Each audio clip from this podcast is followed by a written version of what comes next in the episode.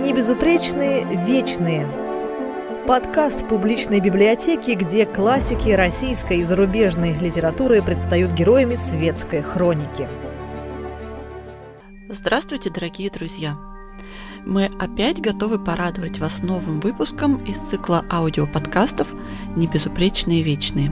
И сегодня мы будем говорить об «Анфан Терибль» советской литературы Венечке Ерофееве – или, если говорить официально, Венедикте Васильевиче Ерофееве, которому сегодня исполнилось бы 85 лет. Алкогольный туман, которым окутан образ Ерофеева, что в принципе неудивительно, в его книгах отчаянно пьют все, да и сам автор большую часть жизни употреблял алкоголь неудержимо, служит ему плохую службу. Ерофеева представляют как веселого, алкоголика, балагура, несерьезного дилетанта, чуть ли не блаженного – он сам с удовольствием носил эту маску, а ведь на самом деле Венедикт Васильевич был одним из самых начитанных людей того времени. Вряд ли можно найти кого-то еще из числа авторов огромного Советского Союза, в ком так бескомпромиссно сочетались талант и порочность. Причем первое качество начало проявляться у Венедикта Ерофеева очень рано – к шести годам он умел читать и писать и все время проводил, царапая что-то на обрывках бумаги. А когда спрашивали, что он пишет, отвечал «Записки сумасшедшего».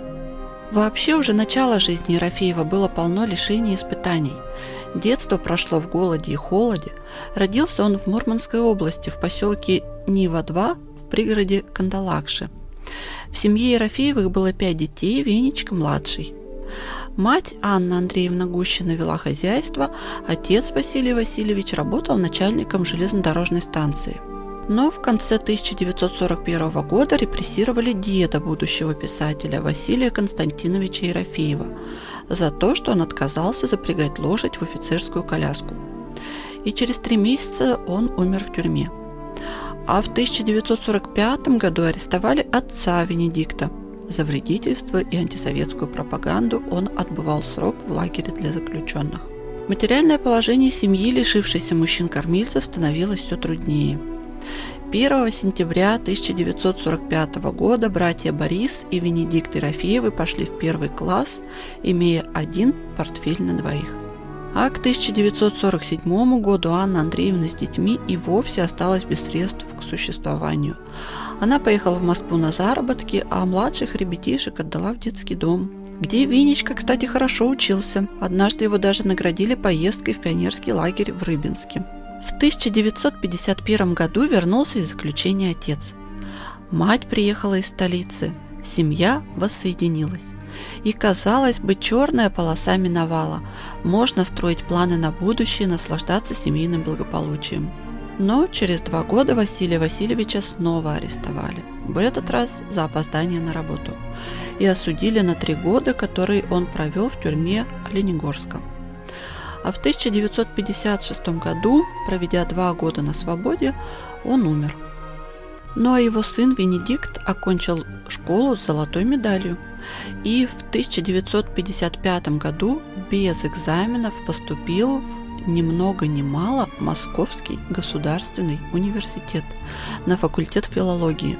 Жил он в общежитии, где познакомился с интересными людьми, в их числе советский филолог, литературовед и переводчик Владимир Муравьев, оказавший значительное влияние на литературные взгляды будущего писателя. Учитывая столь блестящий старт, можно было предрекать начинающему филологу успех и стремительную научную или творческую карьеру, но Анархическая натура Ерофеева убила академическую карьеру в зародыше. Из МГУ его выгнали за непосещаемость на втором курсе. В дальнейшем он несколько раз перепоступал в вузы, но нигде толком не учился и каждый раз изгонялся с позором. Впрочем, Ерофеев и не нуждался в дипломе вуза. Он всю жизнь занимался самообразованием, много читал, прекрасно разбирался во всех сферах гуманитарного знания от богословия до музыки. Мог месяцами просиживать в исторической библиотеке, а восприимчивость у него была великолепная, рассказывал о нем Владимир Муравьев. Вообще Ерофеев легко менял и работы, точнее подработки. Успел потрудиться кабельщиком, грузчиком, разнорабочим, сторожем, лаборантом паразитологической экспедиции, переезжал из города в город по всему Союзу. и даже паспорта у него не было годами, потерял по пьянке.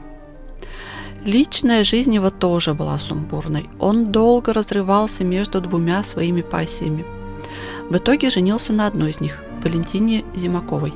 У них родился сын Венедикт-младший. Но долго вместе супруги не прожили. Ерофеев пустился в бега, по-прежнему метался между Зимаковой и второй возлюбленной Юлией Руновой. И в итоге снова женился. В этот раз на Галине Носовой – но до последнего уходил в загулы и едва не развелся с ней. К творчеству Ерофеев подходил тоже свободно. Предпочитал писать только когда пишется и никогда не гнать строку, как бы от него этого не ждали. Возможно, поэтому он написал относительно немного. На вопрос Леонида Прудовского, почему в 60-е до Москвы Петушков Ерофеев ничего не писал, тот ответил «Я слишком жил. Кино, Бабье и etc. После ошеломляющего успеха петушков, сначала в сам издате, потом за рубежом, а затем и в легальной печати, изменилось мало. Ерофеев по-прежнему больше жил, чем писал. Ему так хотелось. Он сочетал в себе абсолютные противоположности. Интеллектуал, каких мало, но при этом алкоголик, чьи приятели вечно сеяли вокруг себя хаос и нередко портили жизнь окружающим пьяница и гуляка, не человека перекати поле, и в то же время всегда чистый, аккуратный. Ерофеев очень заботился о том, как выглядит и как одет. Всегда сдержанный, закрытый и отчужденный, он готов был открыться тем, кого считал своими родственными душами. Вроде скептик и циник, но искренне сентиментален и готов переживать, допустим, из-за Ирано-Иракской войны, освещаемой в новостях, или плакать над чужими стихами – Ерофеев упорно избегал громких слов и категоричных суждений. В его душе находилось место всему. Чувствуя себя чуждым большинству проблем, занимавших всех вокруг него, поглощенный вселенской печалью, неутешным горем, Ерофеев ничему не придавал большого значения – Тоскуя, он проводил дни и годы своей жизни довольно бесцельно в попытках заострить красоту отдельных моментов с помощью спиртного и шумных компаний. Насчет общего течения жизни у писателя иллюзий не было. Любая жизнь заканчивается трагически. Его собственная судьба полностью подтвердила этот тезис. Последние годы были очень тяжелыми. Начиная с 1980 года он несколько раз лежал в больницах из-за белой горячки. А в 1986 году у него диагностировали рак горла. После операции говорить Венедикт мог только через специальный голосовой аппарат страшным металлическим голосом робота. У него не было иллюзий по поводу собственного состояния. В записных книжках Ерофеев называл себя «издыхающим». В конце концов болезнь его добила. В мае 1990 года Венедикт Ерофеев скончался в палате Всесоюзного онкологического центра.